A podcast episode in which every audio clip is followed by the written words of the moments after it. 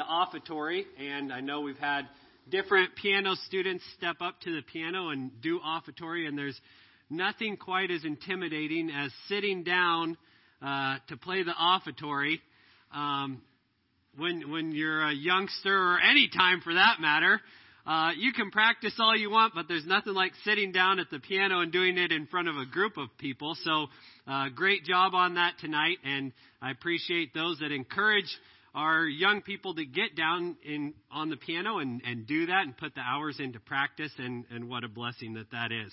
Job chapter 2, and going to begin reading in verse 7 and then read down through the end of the chapter. Job chapter 2 and verse 7. So Satan went out from the presence of the Lord and struck, struck Job with painful boils from the sole of his foot to the crown of his head, and he took for himself a potsherd with which to scrape himself while he sat in the midst of the ashes. Then his wife said to him, Do you still hold fast to your integrity? Curse God and die. But he said to her, You speak as one of the foolish women speaks. Shall we indeed accept good from God, and shall we not accept adversity? In all this, Job did not sin with his lips. Now, when Job's three friends heard of all this adversity that had come upon him, each one came from his own place Eliphaz the Temanite, Bildad the Shuhite, and Zophar the Naamathite, for they had made an appointment together to come and mourn with him and to comfort him. And when they raised their eyes from afar, they did not recognize him.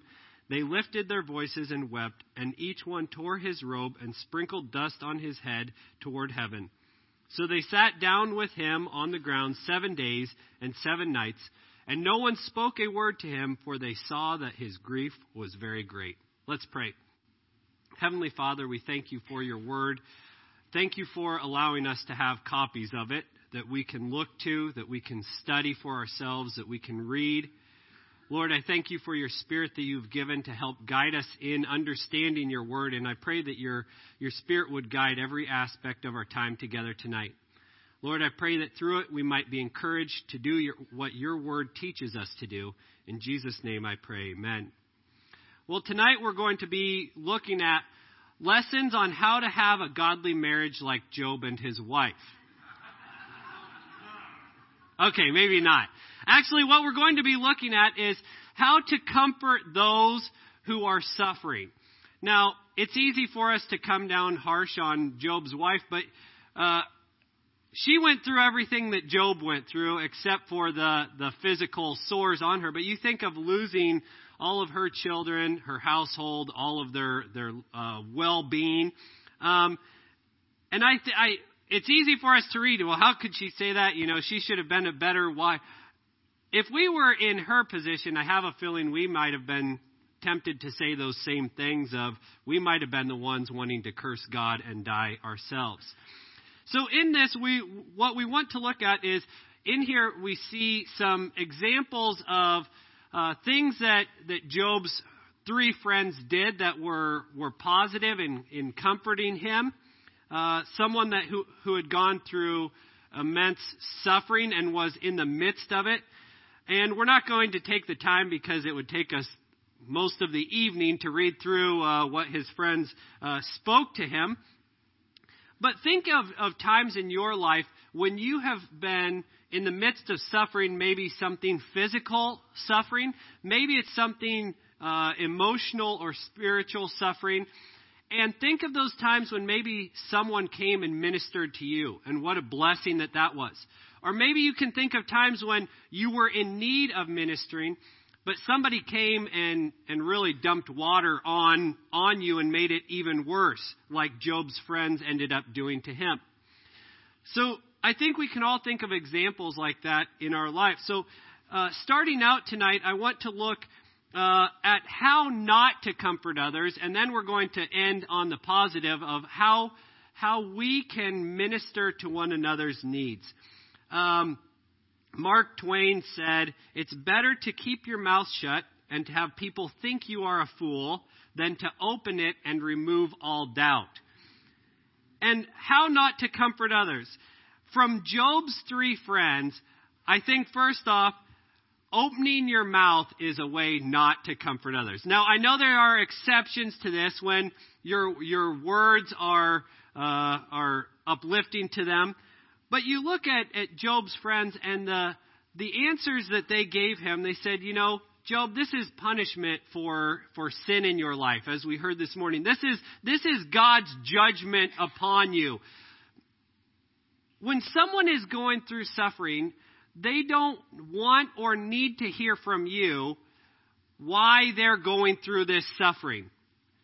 Uh, it's, it's often better to keep your mouth shut and to comfort them in the midst of that than to open your mouth and make matters worse. In Proverbs 10 and verse 19, it says, In the multitude of words, sin is not lacking.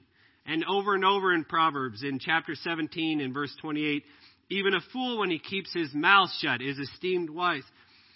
There's so many warnings for us in the use of our tongue, in what we are saying. And I look at it in this way. When someone is going through suffering and battling something, and you know they are, they are that much more sensitive to the words that we're about ready to say to them. They're that much more sensitive. And we need to be uh, we need to prayerfully consider what we are about to say to them and not place ourselves on a pedestal of, oh, this is why this is happening to you. Let me give you all the answers. When they have not come to us for answers, they've come to us for comfort or for a, a friend. So, very few times when someone is hurting, do they look to you to answer all of their problem, all of their problems why they are hurting. So, when you're comforting others, be careful what you say to them. Be careful when you open your mouth because there's great temptation. There's great uh, room for error and sin when we do that. But then, how not to comfort others? Don't tell them that they deserve what they have happening to them. So in Job's case, here he is going through suffering that I can't even imagine. Um, you take one of these things that happened to him, and it would be unbearable. And then you take all of them, and I don't know, I don't know how he handled it the way that he did. But for them to set, come and tell him, you know, Job, you deserve what is happening to you. This is this is God's judgment on you. This is you had this coming.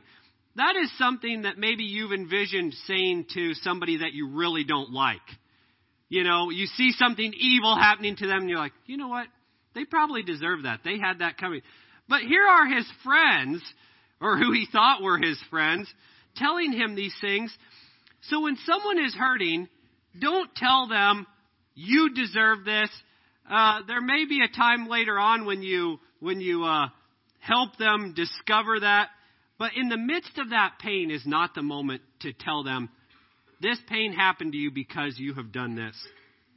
But then don't try to comfort them by downplaying their pain.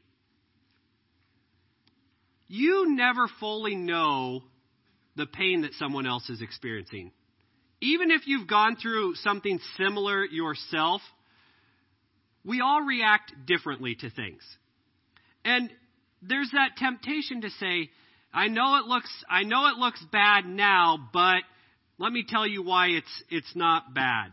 So don't try to downplay their pain and then don't ignore them in their pain.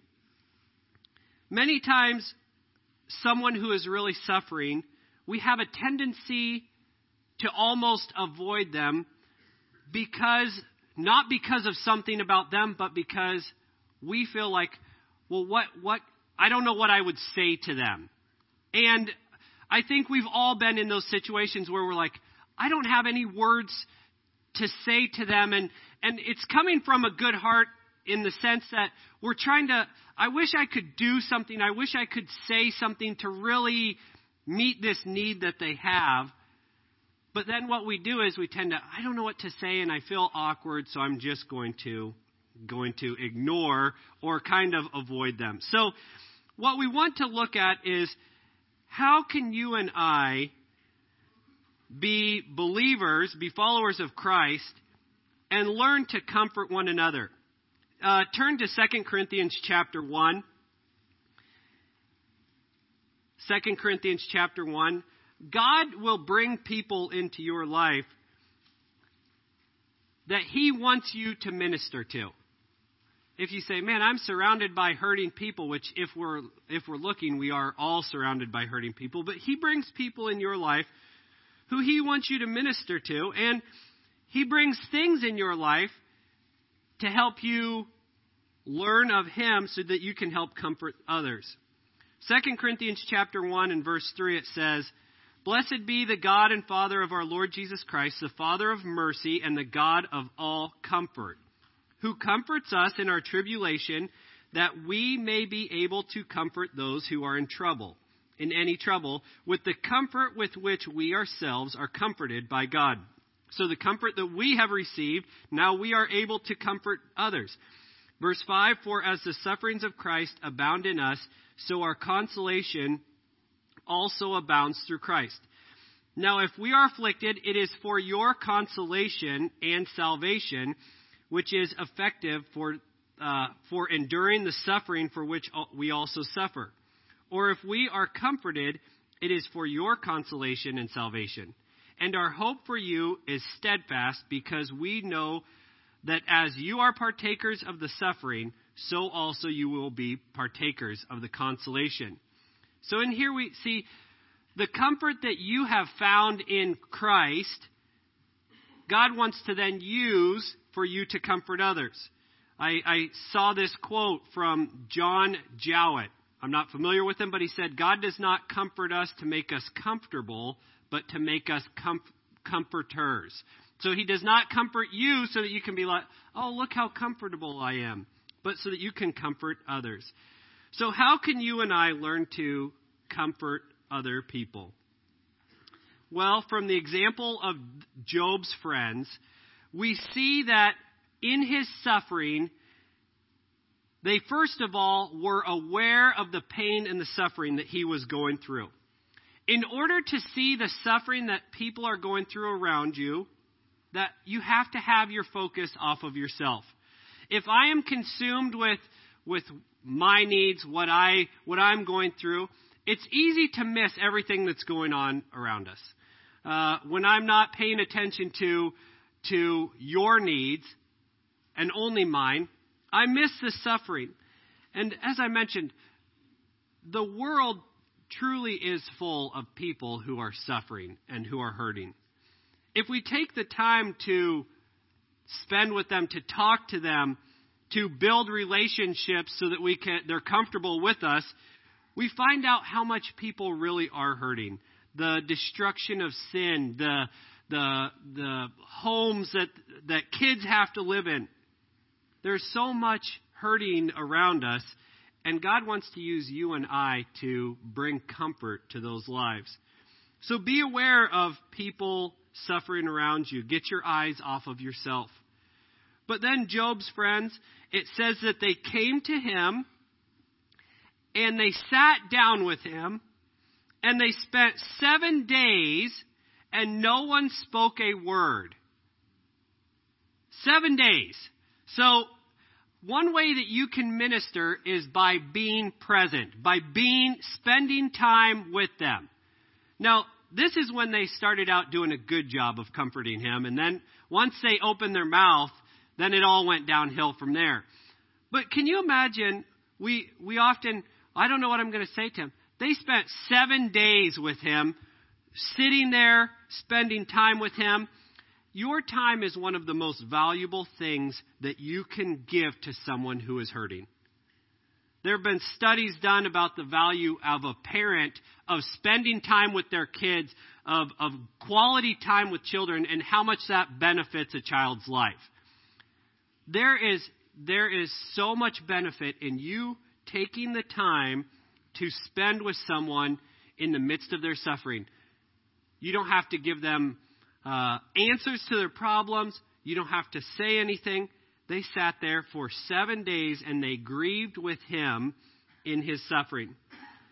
But I will say with this also be sensitive to the person's needs.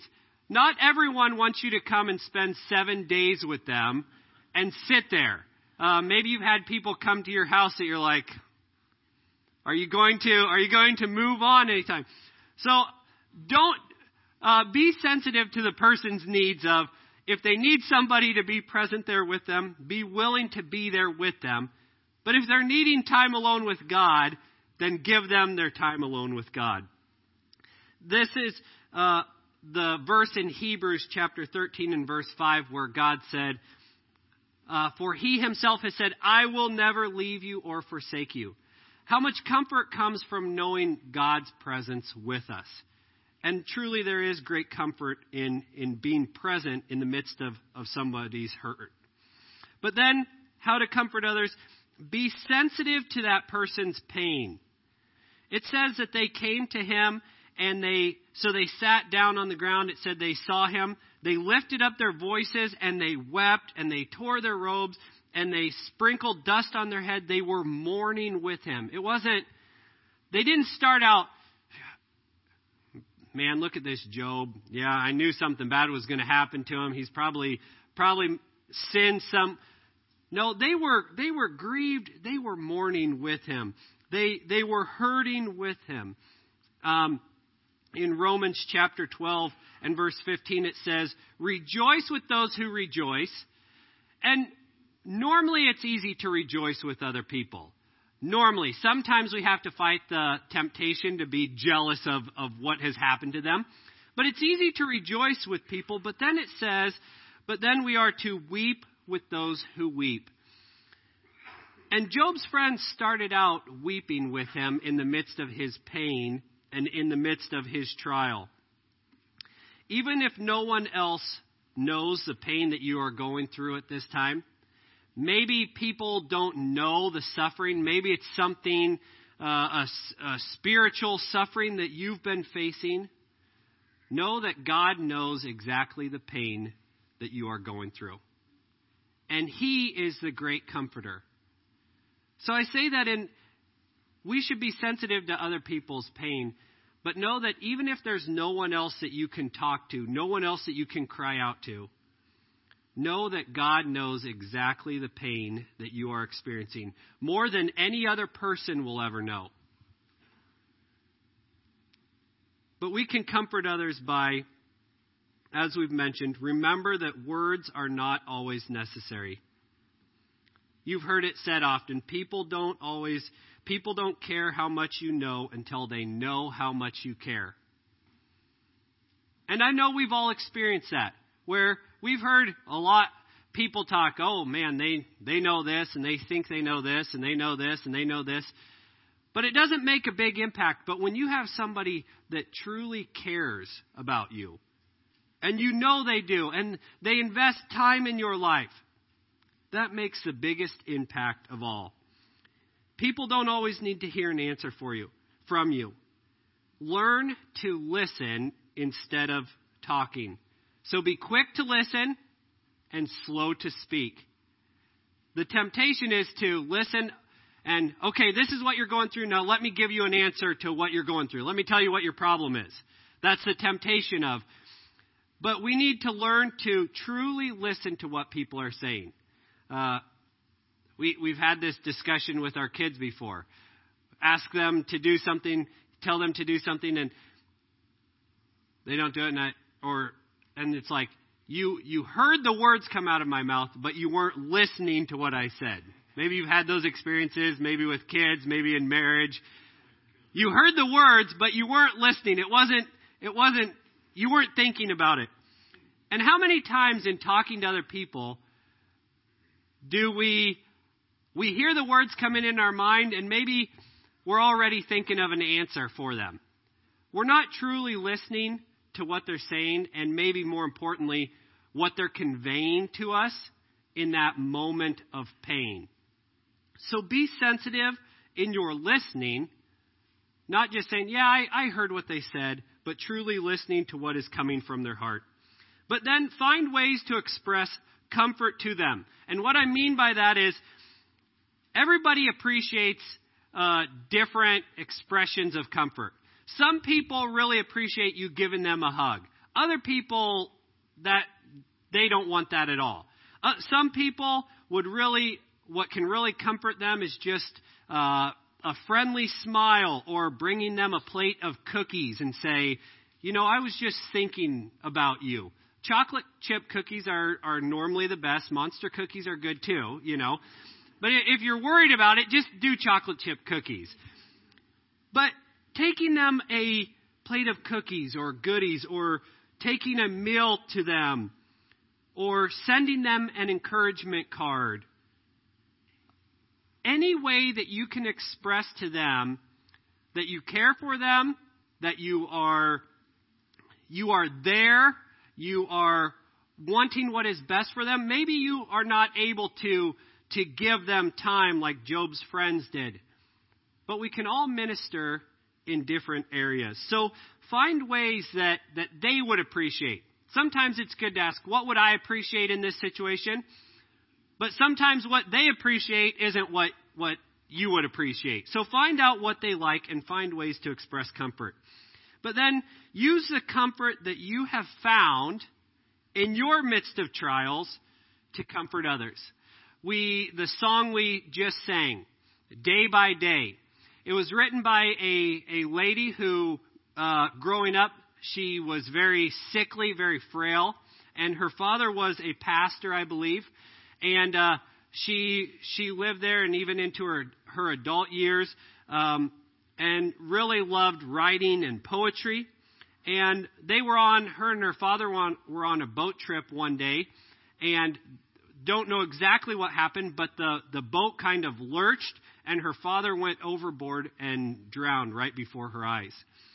And it, it's in that that she came to write the song Day by Day and with each passing moment, Strength I find to meet my trials here. The song What a Friend We Have in Jesus was written by a man named Joseph Scriven who uh, grew up in Ireland and the day before he was supposed to get married, his fiancee drowned, died in an accident. And in his grief, he thought, I need to, I need a change of scenery. I need, I need to move. And he ended up moving to Canada. And when he was in Canada, he was about ready. He uh, was engaged to be married again. And while he was there, before he was able to get married, his fiancee died suddenly again. And you think, man, this guy, going through these terrible situations. Well, he found out his mother was very sick and facing trials back in Ireland, and he wrote her a poem to try to encourage her. And the poem is the song we know as What a Friend We Have in Jesus. All our sins and griefs to bear, what a privilege to carry everything to God in prayer. And it wasn't until later on uh, in his life that the song was already popular. Um, people were singing it, and nobody knew where it came from. And when he was uh, toward the end of his life, a friend found one of his uh, writings of that and said, are, "Are you are you the one that wrote this hymn?" And he said, "Well, God and I did it between us." Was his was his answer. But I say those stories to say the comfort that you have found Use that to comfort others. We're familiar with the song, It Is Well With My Soul. And the, the suffering that that song came out of. That song, these songs have ministered to thousands and thousands of people because they used the suffering and then ultimately the comfort that they found to help comfort others in need. And they did that by pointing them to the Word of God.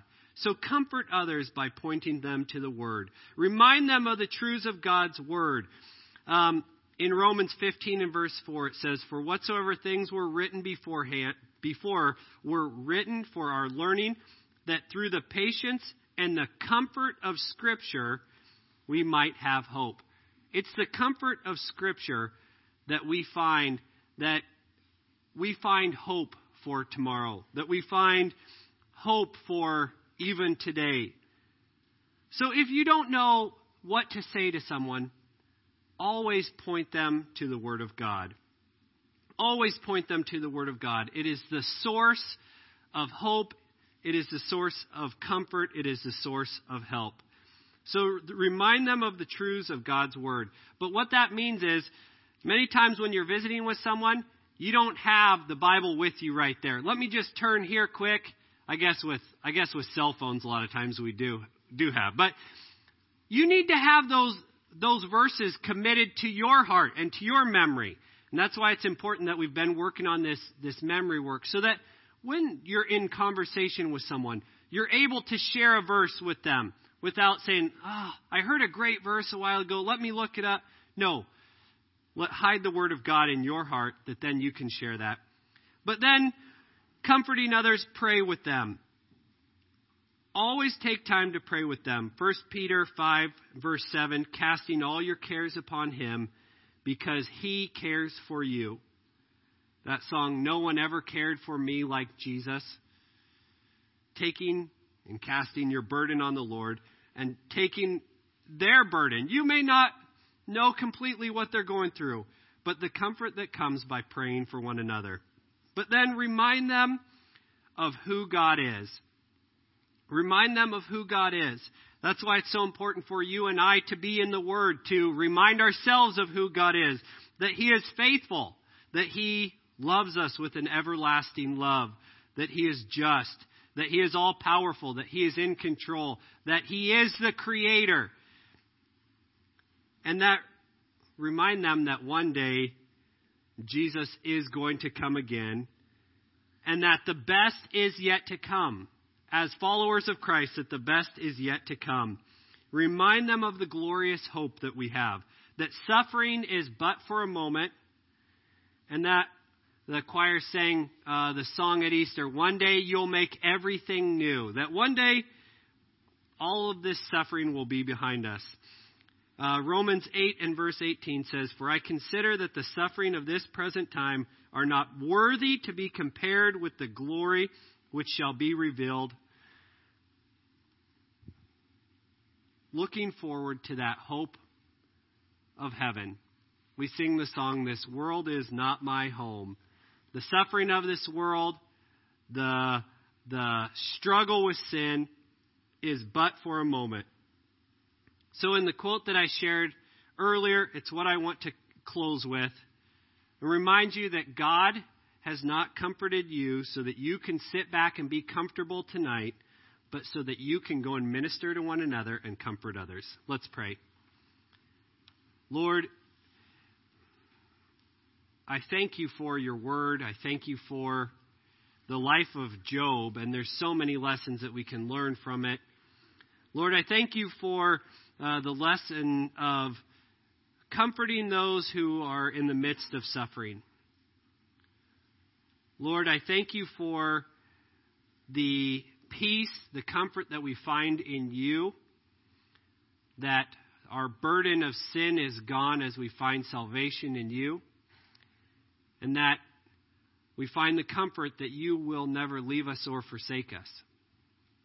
Lord, I pray that we could be good vessels uh, for you to use, that we would see the needs of those around us that we would not be selfish, but would step up and meet those needs. That we would be sensitive to uh, the hurting. That we would rejoice with those that rejoice, and that we would weep with those that weep. Lord, I thank you that you know what each one of us are going through tonight. You know the joys, you know the, the hurting. And I thank you that you have given your spirit the great comforter, to minister to those needs. Lord, we love you and we thank you tonight because you are good in every way. In Jesus' name I pray, amen.